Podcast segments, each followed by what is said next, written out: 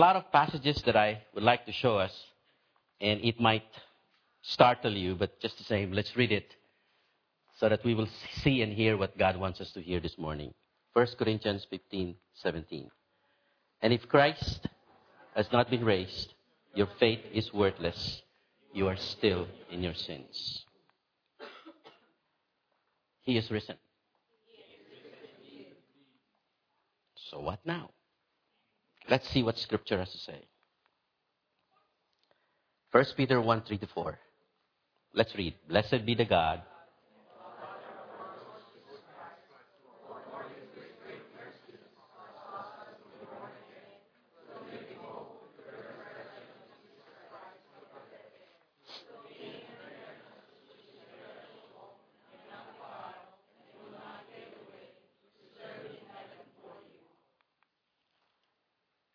For you have been born again, not of seed which is imperishable, but imperishable, that is, through the living and enduring Word of God. Luke chapter eight, verse five and following. He spoke by the way of a parable. The sower went out to sow his seed, and as he sowed, some fell by the roadside.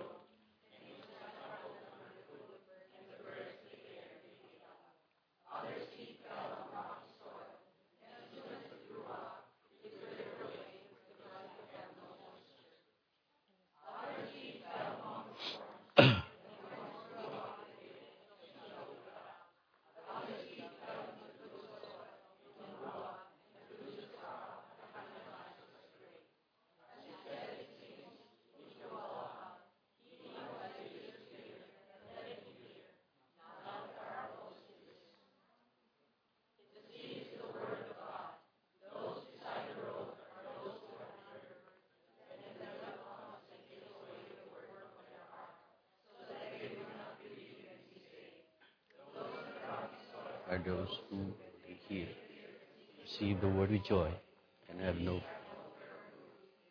They believe for a while, the time of temptation, fall away. The seed which fell among the thorns are no more.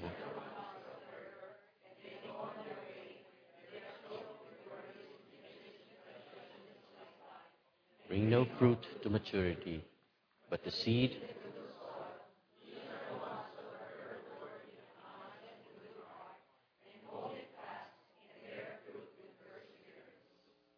pray. Father, thank you for your Son, Jesus Christ. Thank you, Lord, that you have sent him to die on the cross, to suffer on the cross, but not to end there, but to eventually rise, resurrect in glory for us. Lord, my prayer for all of us is that we will not just know this in our minds, but rather, Lord, begin to know this from our hearts so that it will really make a difference in our lives. Lord, sana we will not celebrate Easter or resurrections year after year with the idea that you have risen, rejoice, and that's it. But rather, Lord, help us to see what your real intention is for our lives. Lord, we... We have so much going on right now in our lives, all at the same time. But would you, would you, Lord, allow us to just see where this resurrection thing is, is supposed to play in our lives? And when you do that, Lord, I pray that we will have discovered some treasure that will change us forever. Lord, we commit this time to you. Speak to us. Open the eyes of our hearts, O God. And once more, lay upon our hearts what is in your heart, that we may be the kind of Christians that will bring honor and glory to you. And we live happy, happy, happy lives here on earth. Not for our sake, but for your glory. In Jesus' name we pray. Amen. Please be seated. So, he is risen. He is risen indeed. You know, um, many of us, many... Many of us believe that he has resurrected. How many of you here believe that, you know, you come year after year, how many of you here do not believe that Jesus has resurrected? There's none. You know, I don't want a show of hands, but everybody believes that Jesus has resurrected. And the question that I have for ourselves is, so what now? Is there anything relevant as far as that is concerned? Or it's just a fact that I know, period. You know what? I would like to, I would like to offer to you this morning this topic. He is risen because for us, He is risen to be born again, to be Christ-like here and now. We live here and now, don't we? It's relevant. And I would like to remind you that Jesus is alive for us to be born again. Period? No. For us to be born again, to be Christ-like here and now. To be Christ-like here and now. And I want to make it more even personal. He is risen so I can be born again. I can be born again to be Christ-like here and now.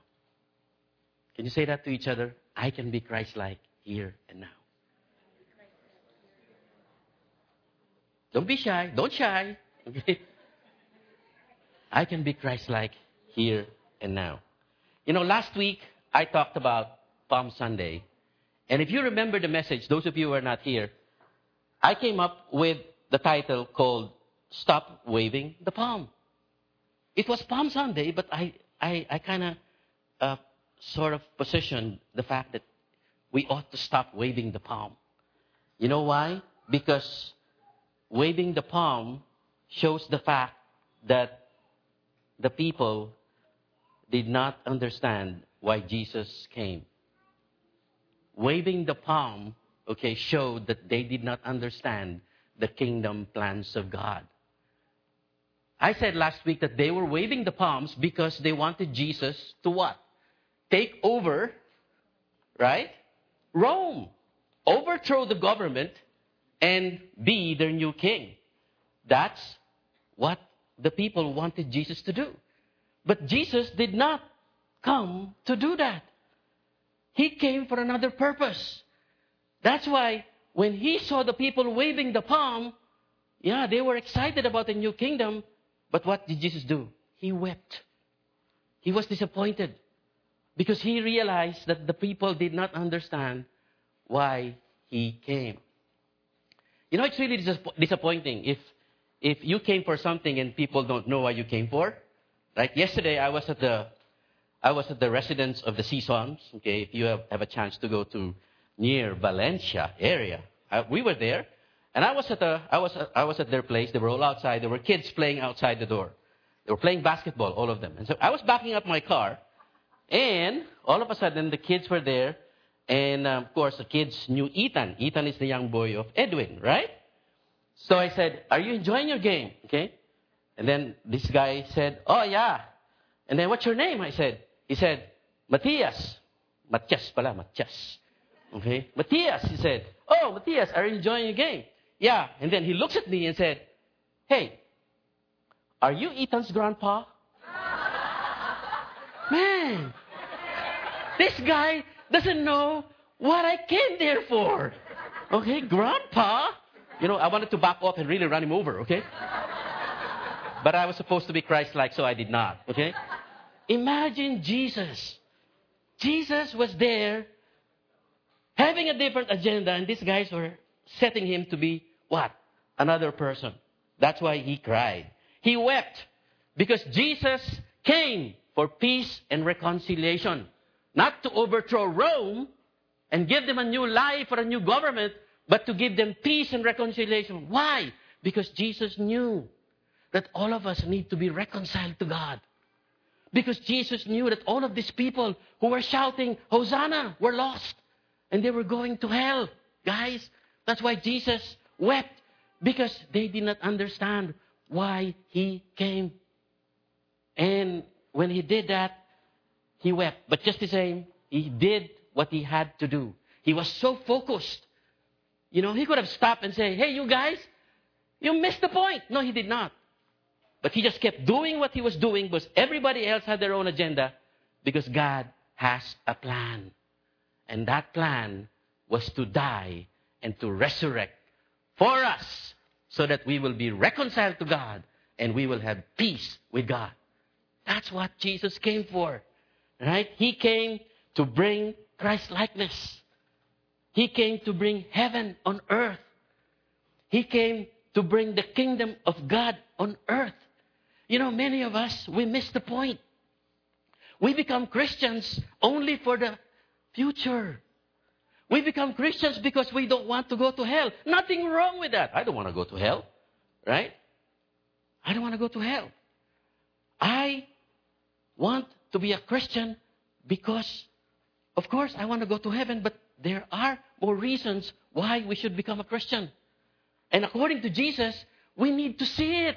It's not just a transportation to heaven, but rather Christianity is about Christ-likeness. You and I ought to become Christ-like so that we can bring heaven on earth. Did you realize that?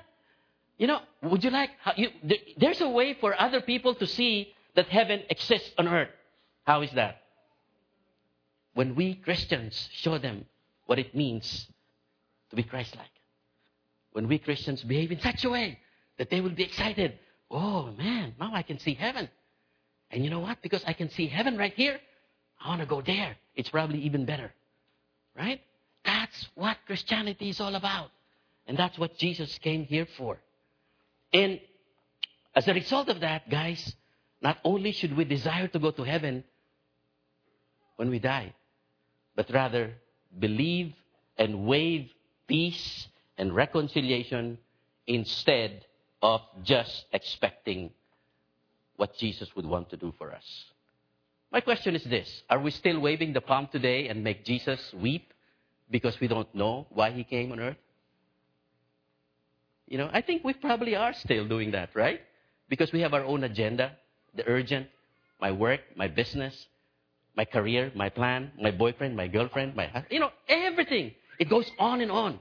And nothing wrong with that. But the problem is we're, we we get so we get so fixed up on ourselves, okay, that we forget that Jesus came for a different agenda. We make Jesus just an A T M. We make Jesus just another genie, okay? You know, ask him for help, boom, he will deliver. You know, he's our transportation ticket to heaven, so to speak. You know, when we do that, When we do that, we are still waving the palm. We are still making Jesus not for what he came for. He's a king, all right, a convenient king who will overthrow our problems and enemies to meet our personal needs rather than let him be king and ruler of our lives to make us the kind of people that God, that he wants us to be. We are waving the palm when we are so busy doing things here and there. Busy, never bothering to consider the eternally important things like bringing people to Christ or showing Christ-likeness to the people around us. We are so earth and self-bound. Okay? That's what that's what we do when we are waving the palm. And you know, what's really amazing is the very same people who were waving the palm were the very same people who shouted, "Crucify him, away with him." And you know, this week I was meditating on the passage, and I thought that, you know, I, I even told myself, I could not be that person who's shouting, "Crucify, crucify him," right? You could have possibly identified yourself to be not those people. But you know what? If you really think about it, if we are people who have different agendas that don't jive with the agenda of Jesus, and if we don't like the agenda of Jesus, what do we do? We take Jesus Christ away. In a way. And when we take Jesus Christ away, what do we do in effect? We say, "Crucify him. Crucify him. Away with Jesus." That's the way it is. But you know what? Jesus went on. He decided to die on the cross just the same. He hung on that tree and said, "Forgive them, for they know not what they do." He still did what he had to do. Even if he knew that Char was waving the flag for something else. Or rather, palm. Okay, not the flag. You know, everyone everyone else is waving the palm for something else. He still did what he had to do and died on that cross. He died, and then he was buried. He was put in, in, a, in a sealed tomb guarded by soldiers, right? You know, and, and you know, man, how many of you really believe that he resurrected? You know, and if, if, if you still doubt, you know, You, there are a lot of research studies that show that the tomb was empty. And you could not have gotten out of that, that, that place, you know, without creating a lot of commotion, because it was guarded by Roman soldiers who are wearing miniskirts, all right, but they're really big, okay? Right? And to top it all, okay, there, there's a Roman seal right there, you know, and if you open, if you destroy and turn the, the, the rock and open it, you would have broken the seal, and when that seal is broken, you're against the entire government of Rome.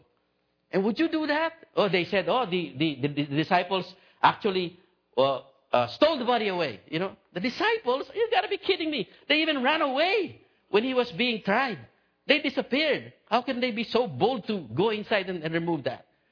And you know what? There were also many, many witnesses, right? When Jesus, when Jesus resurrected, he appeared to at least, what, five hundred people, right?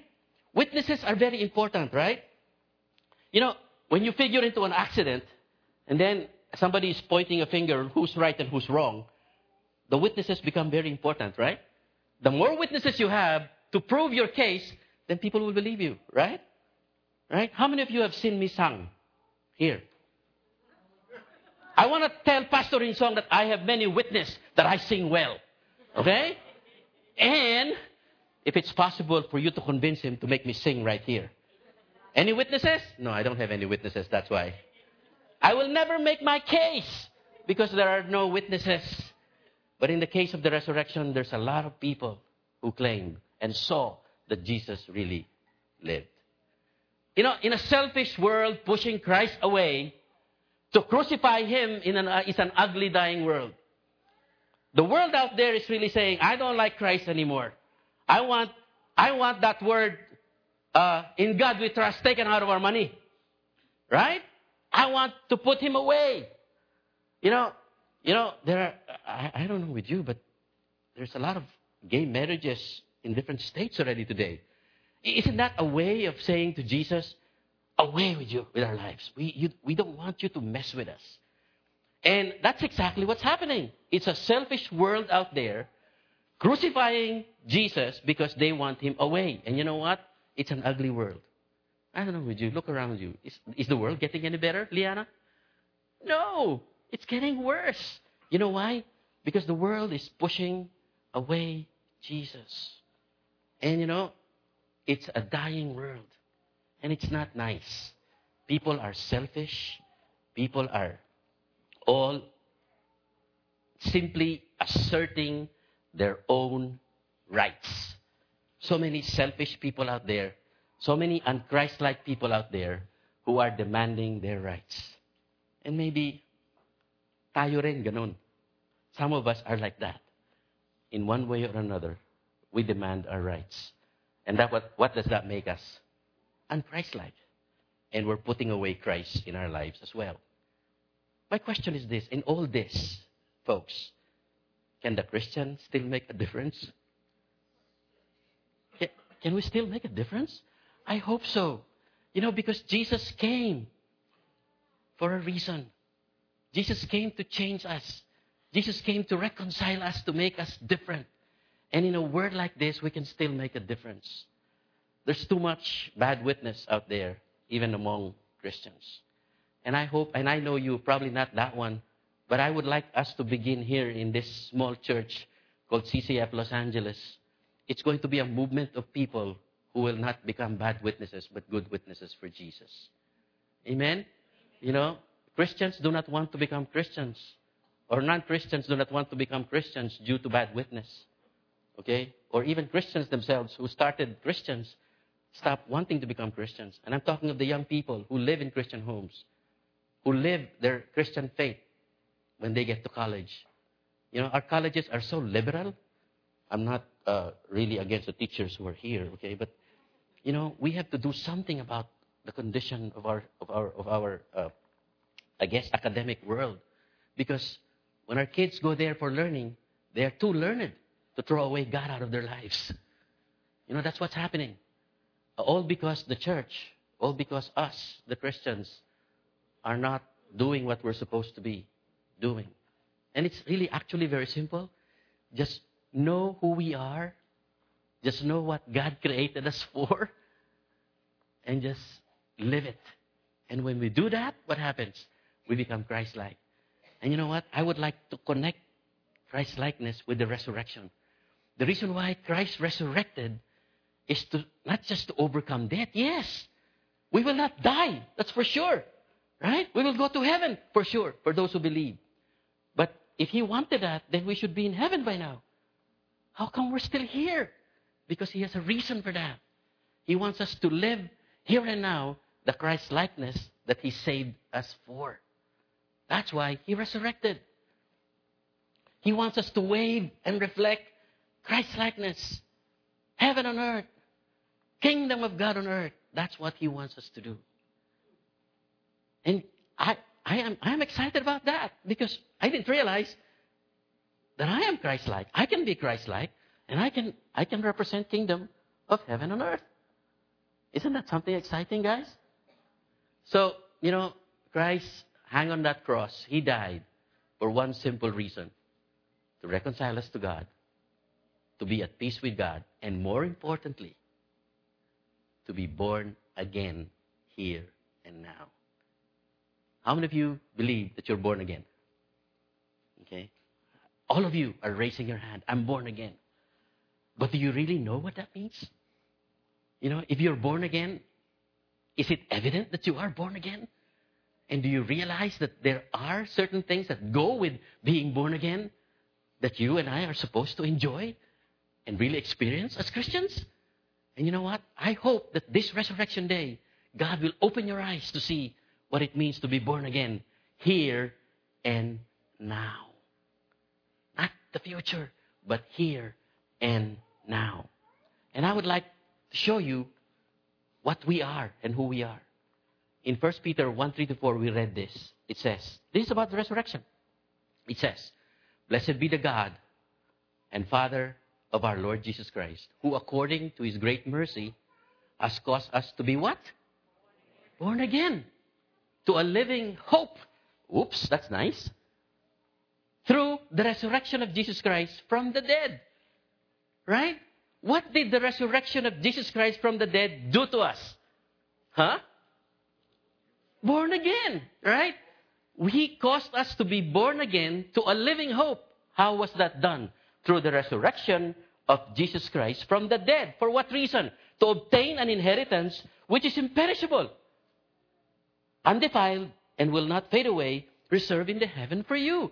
You know, you should be excited about your future. Yes, I don't doubt that. If all of us will die today because an, an earthquake will happen and oh, we will all be swallowed, believe me, in an instant we will all be in heaven with Jesus Christ now. Because he said that. But if it doesn't happen and we will still continue to live tomorrow, okay? And, and be the kind of people that we should be, we ought to understand that we were born again to a living hope. Meaning we will continue to live, but this time, reflecting being born again. Okay? Wala. Okay?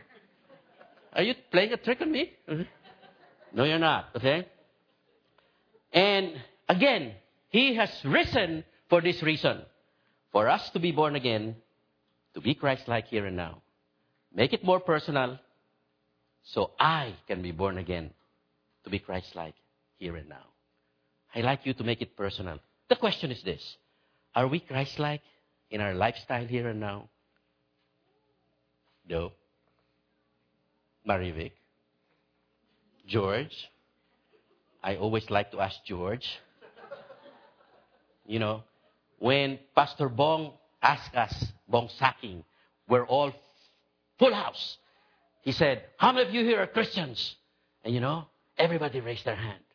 And then when he asked, how many of you are discipling others? Oh, okay. Well, how did he make the sound? Because nobody attempted to even raise their hand because not everybody is discipling. And my question to us also is this. If we are born again to be Christ-like, are we Christ-like in our lifestyle here and now? I don't mean to embarrass you, but you know what? I'd like you to believe that you're missing a lot. There is this hope that I can become Christ-like. Did you know that? And you know, Christ-likeness means so nice. You know, you you you are a selfless person. You you turn the other cheek and you're always at peace with everybody. You know, I, I, I can almost picture a wonderful world com- compared to the people who are always complaining, worrying, grumbling, as if tomorrow is hopeless. I don't like that kind of life. But when you are born again, Jesus said, you have a living hope. And please reflect that living hope. And it makes a lot of difference. If we are not Christ-like here and now, perhaps we have not been born again. Oops. Perhaps we have not been born again. And we we probably have not even believed that Jesus Christ came and died on that cross, and his finished work has done the reconciliation with God. And as a matter of fact, you're still waving the palm. If you're here right now, I'd like to tell you that one sin will send you to hell. Those of you who are hearing this for the first time, one sin will send you to hell. That's what the Bible is saying. For the wages of sin is death. And the people who are qualified to go to hell, you know, actually, you'd only have to lie, according to Revelation twenty-one eight. All liars go to hell. And if you lie, and if you lied, you're going to hell. How easy it is to go to hell. And Jesus said, you know what? I'm going to set you free from all of this. I'm going to die on the cross. I'm going to remove all of your sins. And all you have to do is to believe. Okay? Believe. And if you believe, the Bible says, you'll be born again, whether you like it or else. Okay? You'll be born again. And that's for those people who do not believe and know Jesus Christ right now. But what about those who already are born again? What about those? That many, that's many of us, right? Or perhaps you're saying, as born-again Christians, we do not understand who we are and what we have within us. And this is where my message begins. That was just the introduction. Okay? If you know that you're born again, and you are not behaving in a Christ-like way that will make you excited and happy in your life, I have good news for you. I really have good news for you. I only want you to know what you have within you and who you are. Because the moment you know who you are and what you have within you, you will behave differently, right? Thinking determines behavior, right? You agree? You know, uh, I have this example. I am an Atenean. Okay? Back in the Philippines, I graduated from the Ateneo. And I am, I am, I have an Ateneo accent, okay? They call it Ateneo accent. And you know, after college, from college, I knew who I was. I was an Athenian, a man for others. And I behaved differently, believe me, with confidence, like this. I went to job interviews, and I was going to destroy all of them because I am an Athenian. All right? Lassalites?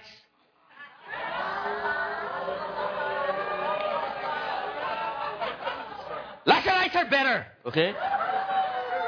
They don't need to be interviewed because their fathers own the business, okay?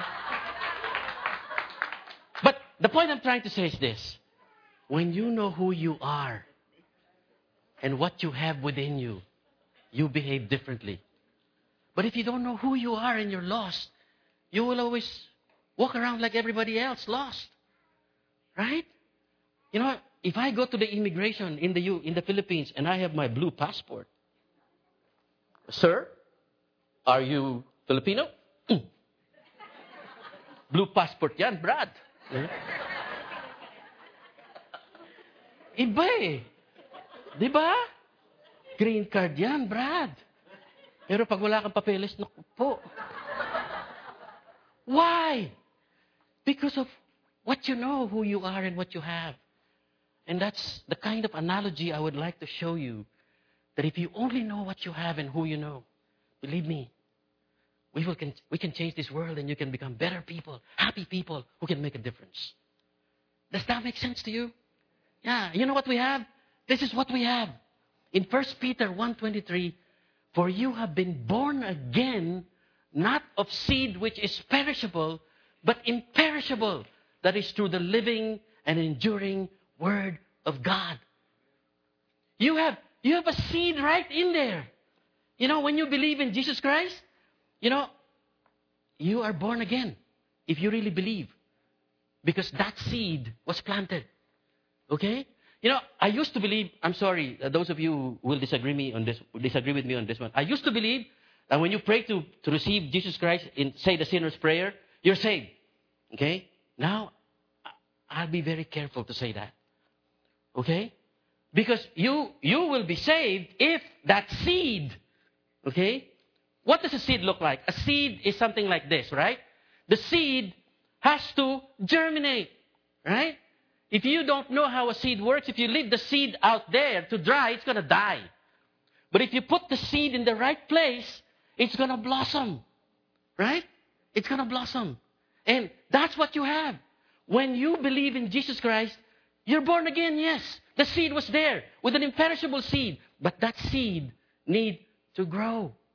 That seed need to germinate. But you know what? You have that. And when it germinates, believe me, it can out, it can turn out to something very beautiful. You know, it's like, you know, I, I came up with this picture.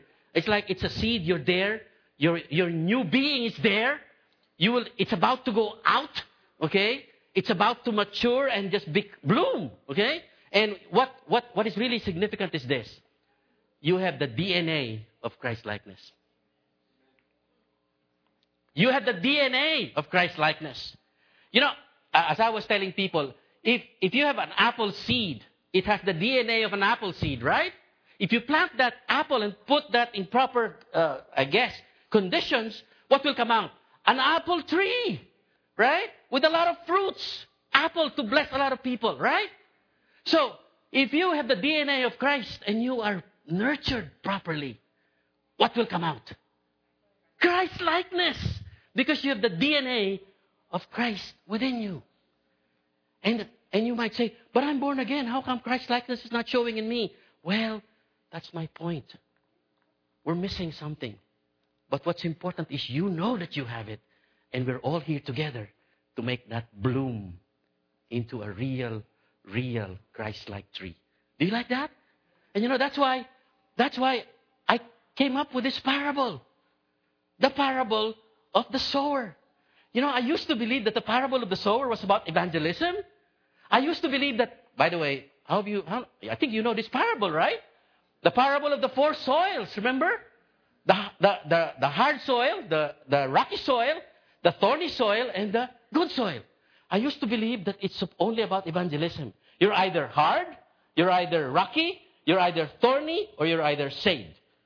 Right? No. You know, I discovered as I was reading scriptures, it's not. The parable of the sower is about spiritual growth, spiritual transformation, and maturity. It's like you have the seed, the D N A, and you're supposed to go from one stage to another until the whole tree comes out and bear a lot of fruit in Christ-likeness. You know, the seed which fell among the thorns... Sorry, let's just read it together, okay? Now the parable is this. The seed is the word of God.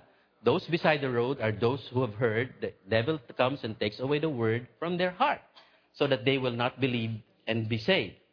Those of the rocky soil are those who, when they hear receive, and receive the word with joy, and these have no firm root, they believe for a while, and the time of temptation fall away.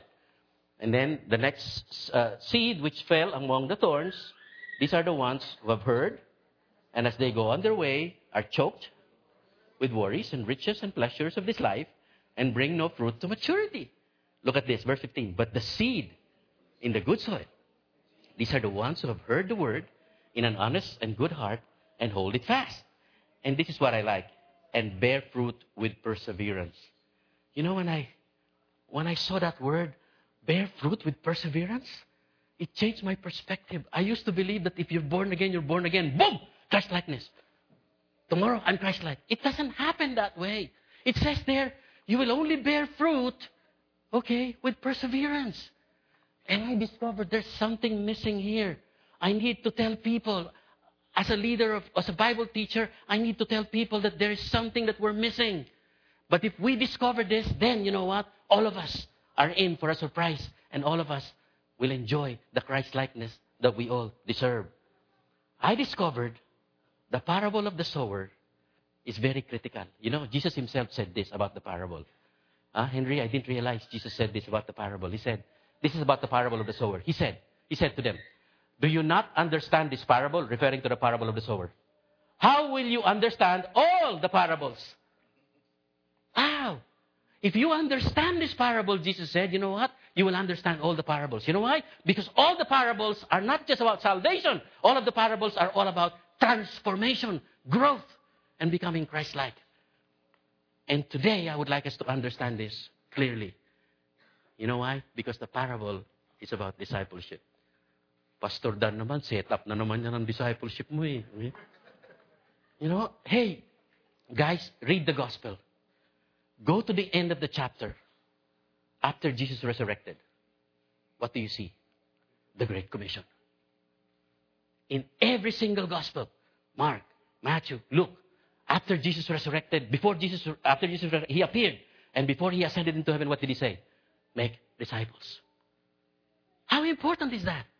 You know, when we understand that, and we see that that is the key to being Christ-like here and now, then we have a chance. I'm excited.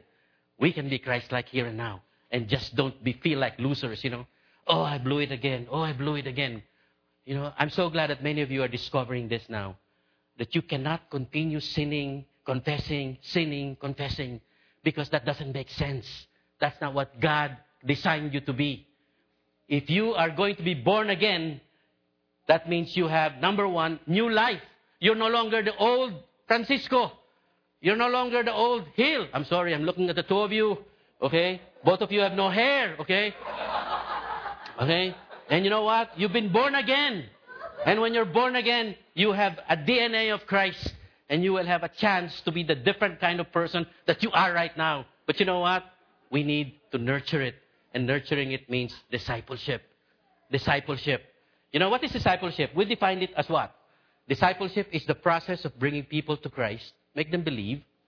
Like if you're here for the first time, I hope you believe in Christ. But that's not the end of it yet. I feel so bad for people who are called C E O. Okay? C E O. Christmas, Easter only, they go to church. Okay? I feel so bad for them. Because they feel that they're doing what they're supposed to do and they're walking with God because they attend Christmas and Easter. Well, you know, if you've been like that and you're here because you believe Easter is the only time you can go to church, my prayer for you, sincerely with all of my heart, is that you believe in Jesus Christ. But this time, don't stop there. You need to grow. You need to grow in Christ-likeness. And can you? Yes.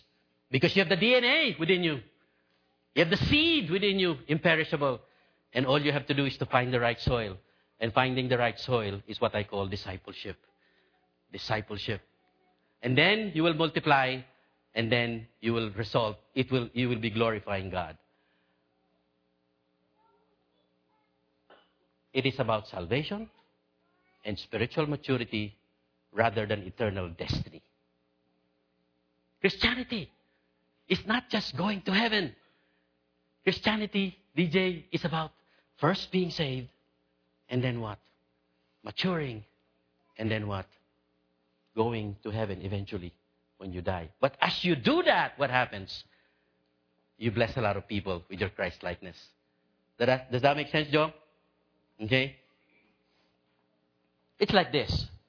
You know, those are the four soils. You can see the lady on the left, nakasimangot, okay? Let me see, that looks like... Uh... No, no, no, no, no. And then the next guy who's like that, kind of loser too, he looks like... No, no, no, no, no. All of you look like the guy on the right completely. Okay? Right? You see, discipleship is what? Seed is planted, and I don't know where you are right now. I'm not going to ask you. But can you identify where you are? Are you, you've heard the gospel, but you know, you have doubts. That's why Satan can easily take it away. and you look at Christians with doubt and you don't even want to go to near them, that's the girl on the left. The girl, the, the person on the second one wearing orange, is that orange? Yeah. Um, you know, he got excited for a while, but something happened, okay? And you know what? If Can you imagine if you were there to explain to this person what needs to be done and that there's actually a fort that can bring you to the next side? You think they will give up? Hello? Do you think they will give up? No. Many people who are just overcome and and, and the, the seed taken away from them are people who did not have anyone to help them understand and address the questions that they're facing. And they remain that way until eventually they fall away. Why? Because they've probably never been saved in the first place. But if you explain to them, and then it will take root, you will go to the next level. But be there to continue to explain to them. It's not going to be easy. There's going to be some challenges, by the way. And when you face a challenge, I'm here to help you. What will happen? You will go to the next. And when you see him excited, going to church already, you kind of back, move, you back off and let him be. And you know what happens? The pressures of the world, the riches of the world, and everything in the world will begin to come in and start to attack that person, right? And if you're not there to remind him, hey, hey, hey, hey, wait, wait, wait, wait. Focus, focus on God. Come, let's talk about it. There are issues. You cannot bring him to the last soil. Discipleship is the process of bringing a person from left to right. All right? And if you are not in the, if you don't know where you are right now, it's okay. But what's important is the end of that is the guy in yellow, all smiles, saying, hey, I am born again, I have a living hope, and I know my God will bless me. And I am excited about this world and this life. Because you know what? I'm going to heaven anyway. In the meantime, I'm going to be born again with all of the Christ-likeness fruit that I can show the world. That's what's in you. That's what you have. You have the D N A of Christ-likeness. And as a result, your life will change. This morning, I have a sister who would like to share with us. I would like him, her to share with us something that has happened in her life to show you that Christ-likeness is possible when discipled properly. Is Elaine here? Yeah, the mother of Ethan, the friend of Matthias, who called me Grandpa. Okay?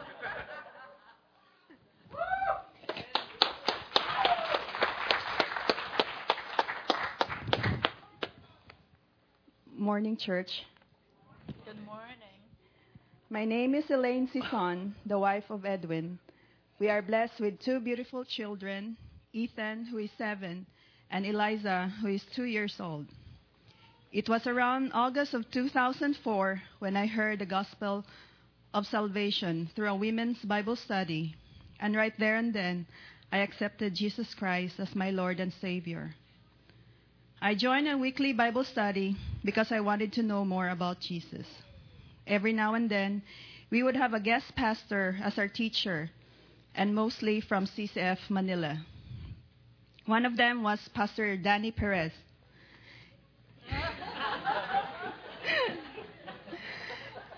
It was in March of two thousand six when I first met Pastor Danny and Sister Grace. Pastor Danny became our regular teacher, and after two years, he introduced us to the concept of discipleship. That weekly Bible study became our discipleship group. The setting was different from the Bible study because it was more on sharing and group discussion. The focus was not just studying the Word of God, but more on how to apply the Word of God into our life.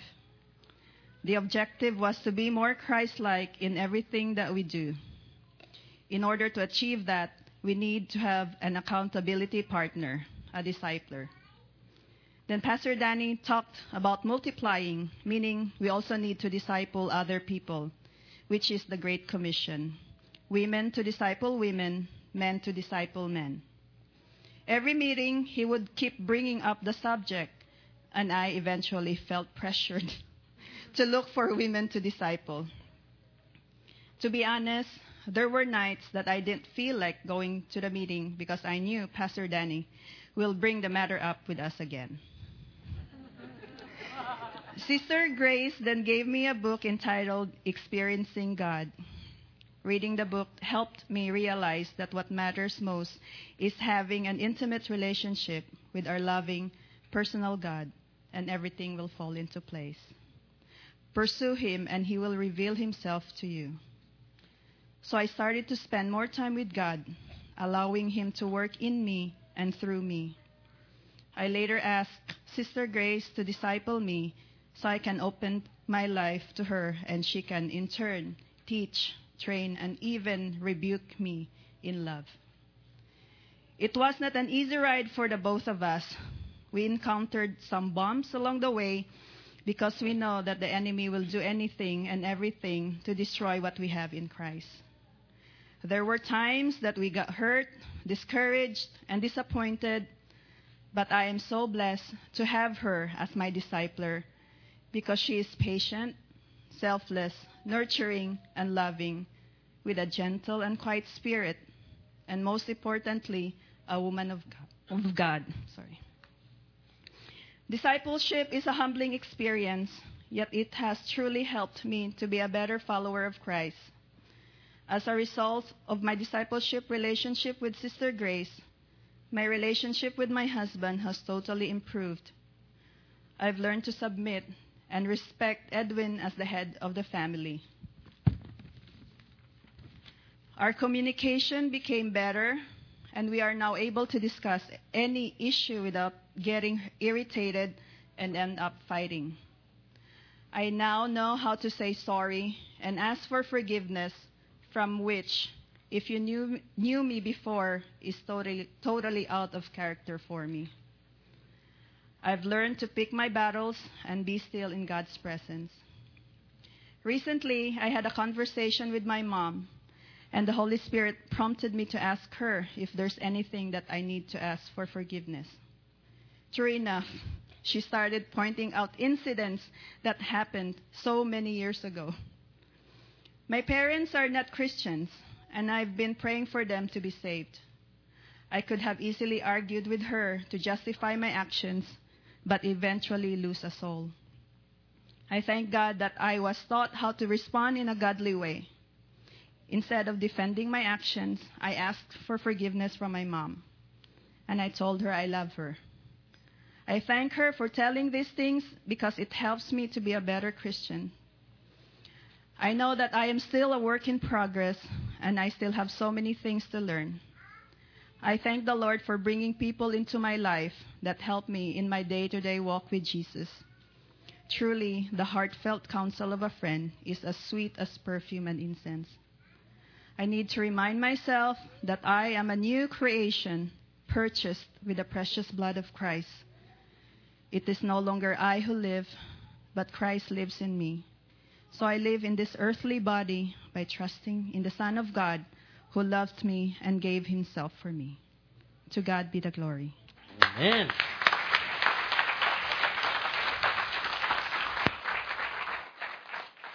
Now, is that only exclusively for Elaine? No. That's for all of us. And the beautiful part is, Elaine could have stayed on the leftmost picture. If there was an encounter with the husband and was not resolved, and she probably could have given up so easily. But because of grace, constant encouragement, reminder, and everything, she turned out into a person who is Christ-like. And Christ-likeness has the rewards. Look at her. They even have a special child. You know, when the whole world tells you to abort a special Down syndrome baby, what did they do? They said, no, this is part of God's plan for us. We'll do it. Look at Eliza right now. She's a special, special baby. You know, where's your ear? There. See? Right away. That's what's going to happen to us if we let the D N A within us, the seed within us, bloom to become Christ-like. You have it there. Are you in the right soil? Are you moving in the direction that your discipler and your person who's helping you go? Or are you remaining where that seed will dry and eventually will die? I hope not. I really hope not. What caused their lives to change? the imperishable seed nurtured through intentional discipleship. That's what I would like to recommend to all of us. You know, in May, uh, it's it's April by tomorrow. The whole month of April we'll prepare. We will do some um, assignments of people where they will be. But first week of May, we will launch the Global Leadership Center or curriculum of C C F. And then we will we will introduce everybody into a discipleship setup that will allow you to move from one soil to the next until you bloom into your full Christ-likeness. Would you like that? Yeah, we will do that. And it's it's systematic. It's all there. And all you have to do is to make yourself available and say, I want that D N A growing within me. Okay, I want that growing within me. Teaching people to obey. You know, that's what it says right there. You know, teaching them to observe all that I have commanded you. That's discipleship. You know, the secret, the secret of being Christ-like is simply humility, selflessness, and obedience. It's hard to obey, right? It's impossible to obey many times. You know, but what did she say, Elaine? It is no longer I, but Christ. And that's what we're going to teach you. When you learn how to obey, you will move from one soil or heart to another until you become fully blown, full of Christ-likeness and the fruits of the Spirit. From hard to rocky to thorny to good heart, transformation called maturity, and all this through discipleship.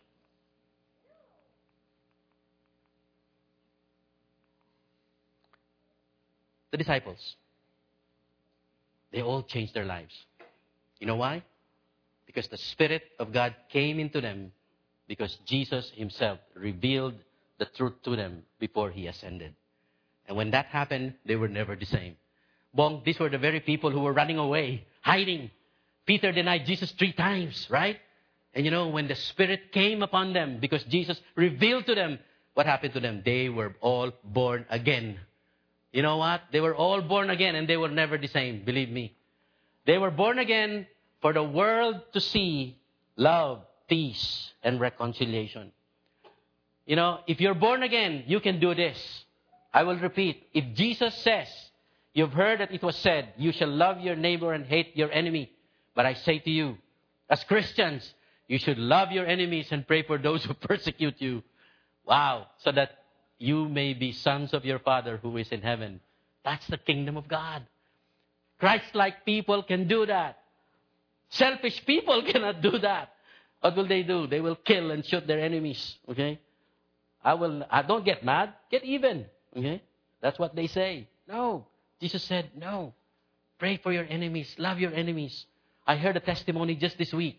After the message last Sunday, somebody, somebody was able to reconcile with some people that they were in disagreement with. Can you believe that? Why? Because they believed. Okay? That if they do what they're supposed to do and pray for their enemies, God will do something and make that possible. Yes or no? How many of you have enemies? Raise your hand. Don't be shy. Don't shy. Right? Start praying for them. Write them. Okay? Tell them, Lord, I hope they win lotto. Okay? So rich that they will eat a lot of good food and then they will die. Okay? I mean, don't pray like that naman. Okay? Please.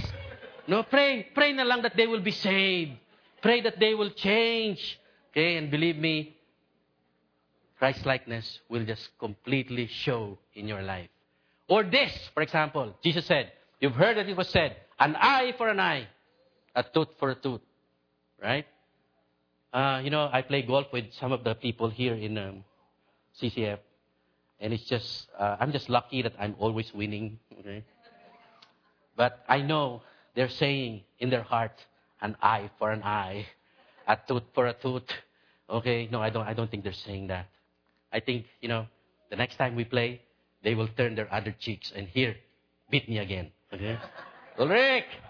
Okay? No, you know, if anyone wants to sue and take your shirt, let him have your coat also. Whoever forces you to go one mile, go with him too. That's Christ-likeness. And believe me, if you do that, even how hard it is, you will feel good about yourself. Right, Dennis? Right, Dennis? You know, I praise God for Dennis. He was able to share the gospel with his boss. Okay? Can you imagine that? Okay? Really? All because he believes he has a good story to tell and he is relying on God to do all of those. You know, all of these people, they were all died. They were all martyred. They were all, they, you know, they did the impossible to spread the gospel. Why? Because they experienced Christ-likeness like never before. And they know that the only hope of people to be happy, for people to be fulfilled, is what? To become Christians, to know Jesus, and become Christ-like. And we're not giving up. That's why we're serious about what we want to do here in C C F. We are born again for the world to see and know love, peace, and reconciliation. We are going to make, through discipleship, Mike, look at me, okay, Christ-likeness in action. Right? Not Christ. Uh, there are two mics there, right? Or three mics. I'm so sorry, okay? There are so many mics in this congregation, okay? I'd like to show you a video.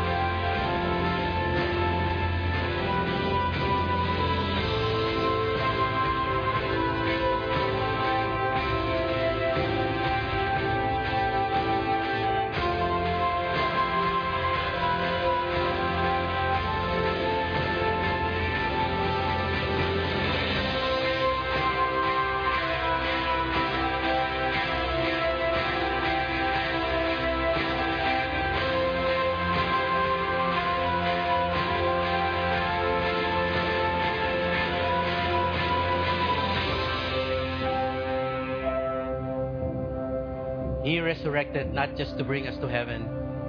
He resurrected to give us victory in our day-to-day life by being Christ-like in all the situations we face. And when we do that, believe me, we will all be much fulfilled and happier people impacting this world. He is risen for us to be born again, to be Christ-like here and now. He is risen so I can be born again, to be Christ-like here and now, not when I get to heaven, but beginning tonight, this afternoon, tomorrow, and for the rest of our lives. How? Through intentional discipleship. We want to challenge every single one of you. If God has spoken to you and you want that kind of life, we need to go through intentional discipleship. And this is not just for me, but for every single one of us. And then you will discover how fruitful you can be, and how Christ-like your life can become. Let's pray. Father, thank you so much. I don't need to say anything more, oh God. Thank you for showing us that we have that imperishable seed, your word, the D N A of your Son Jesus Christ in us, to be born again. Lord, help us to see ourselves being new creation, born again, away from the old, defeated lives we've been living for ourselves and on to the new life of selflessness and love and peace and reconciliation. Because you, O Lord, will allow us to bloom in that direction and no other way, because we are new creation, born again to become Christ-like in our lives. So if you're here right now and you want to be born again because you don't believe in Jesus Christ as yet, it's not too late. You can tell Jesus, Lord, I'm a sinner. I cannot save myself. And I want to be born again. I want that new life of peace and reconciliation and transformation. I want that life of heaven on earth. And I want it right now, Lord Jesus. I know it can be a good beginning. I want to believe in you so that you can lay on my heart that seed which will put the D N A of Jesus and Christ's likeness in my life. I open my heart to you, Lord Jesus. Come into my heart. Come into my life. And if also you're here right now and you know you've been born again for some time, but you have been, you have not been maturing and you've not, you're wondering where you're going, it's about time to know who you are and what you have. Brothers and sisters, we have Jesus in our hearts. And He wants us to mature. And all He's waiting for is find someone to help you nurture this from one soil and condition to another. If God is speaking to you today, resolve in your heart that you will embark on discipleship. Embark on a transformation that can really bring you the kind of life of peace and, and reconciliation that you're looking for. Trust me, believe me. God will take care of the rest. For He said, seek first His kingdom and His righteousness, and all of these things will be added unto you. Father, thank you for your Son, Jesus Christ. Thank you for His resurrection. Thank you for making us realize it's not just about heaven, but about being Christ-like here and now. In Jesus' name we pray. Amen and amen.